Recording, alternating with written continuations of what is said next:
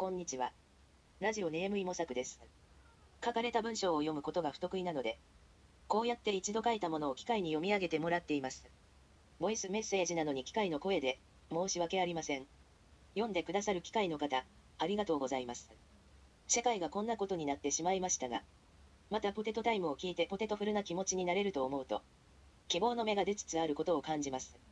たまちゃんが腰を痛めてしまったそうですが、平気ですか？大丈夫なんですか？どこかの国では、ぎっくり腰のことを、魔女の一撃というそうです。確かに、腰を言わした瞬間は、魔女にでも一撃やられた気分になります。私は、本格的なぎっくり腰にはなったことがありませんが、よく、ぎっくり腰の、ぎ、くらいになります。次の日になると、ぎっく、くらいまで来ることもありますが、ぎっくり、はまだありません。とにかく、いろいろと多方面に、お大事にしてください。お、お、お、